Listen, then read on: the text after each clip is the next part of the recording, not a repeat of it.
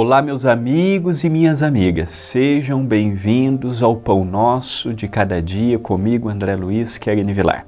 Hoje é um Pão Nosso especial, segundo domingo do mês de maio. Dia de quem? Das mães.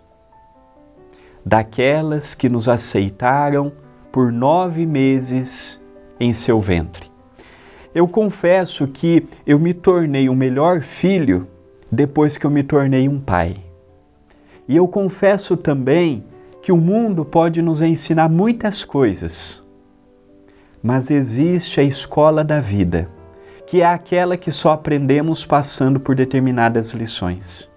E por mais que eu respeite aqueles que pensam contrário, para mim, só sabe o que é ser pai, só sabe o que é ser mãe aqueles que são. Por mais que se estude o comportamento, as reações, cada filho é único. O entrelaçamento que há entre o pai, entre a mãe, é sublimado. Kardec perguntou em O Livro dos Espíritos: dos amores que podemos sentir na terra, qual deles mais se aproxima do amor perfeito ou do amor real? E a espiritualidade diz: o que mais se parece é o amor de uma mãe para com um filho ou uma filha.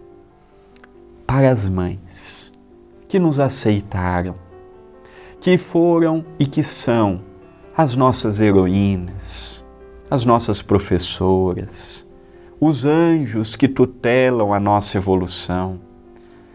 Nós podemos negar, nós podemos enganar o nosso sentimento para muitas pessoas. Uma mãe, quando nos olha, não está olhando para o nosso para o personagem que nós abraçamos, ela está olhando para dentro da nossa alma.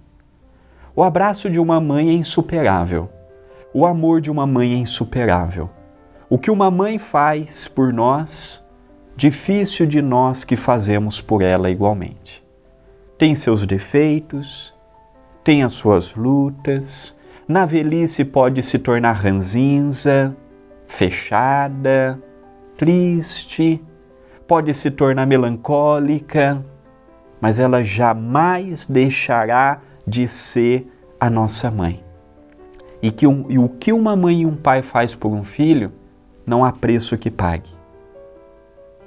Não há uma casa que compre, não há um carro que compre, não há palavras que paguem. Toda a renúncia dos primeiros e longos anos de uma criança que ela nos aceitou com amor e com carinho. Hoje é dos, do, ao lado do Natal, para mim é o, o nosso mais feliz, ao lado do nascimento de Jesus, 25 de dezembro, é o Dia das Mães. Que as palavras são curtas, para o tamanho do amor que aquelas mulheres merecem da parte de cada um de nós. E se você tem a sua mãe viva, não deixe para ela amar quando ela morrer, não. Não deixe para falar que ama ela, perdoe ela nas suas falhas e limitações. Se Deus colocou aquela mãe na nossa vida, aquele pai na nossa vida, aquela esposa, aquele marido, aqueles filhos, tenhamos a certeza que tem um porquê. Diz Mateus: E despedida a multidão, subiu ao monte a fim de orar à parte. E chegando já à tarde, estava ali só. Mateus capítulo 14, versículo 23. Em muitas ocasiões, Jesus ia aos montes, ao lado próximo do lago de Genezaré. Jesus ele adorava a natureza para se resguardar, aproveitar a calmaria, aproveitar o gorjear dos pássaros, o magnetismo das árvores, o clima, pisar. Como é gostoso pisar descalço quando nós vamos numa mata e está limpo tudo, pisarmos no chão, sentirmos a terra nos reenergizando. É maravilhoso e Jesus já utilizava dessas técnicas há dois mil anos. Em muitos momentos ele diz: Ah, Jesus foi ao monte orar. Ah, Jesus foi acolá. Jesus utilizava a natureza para nos envolver.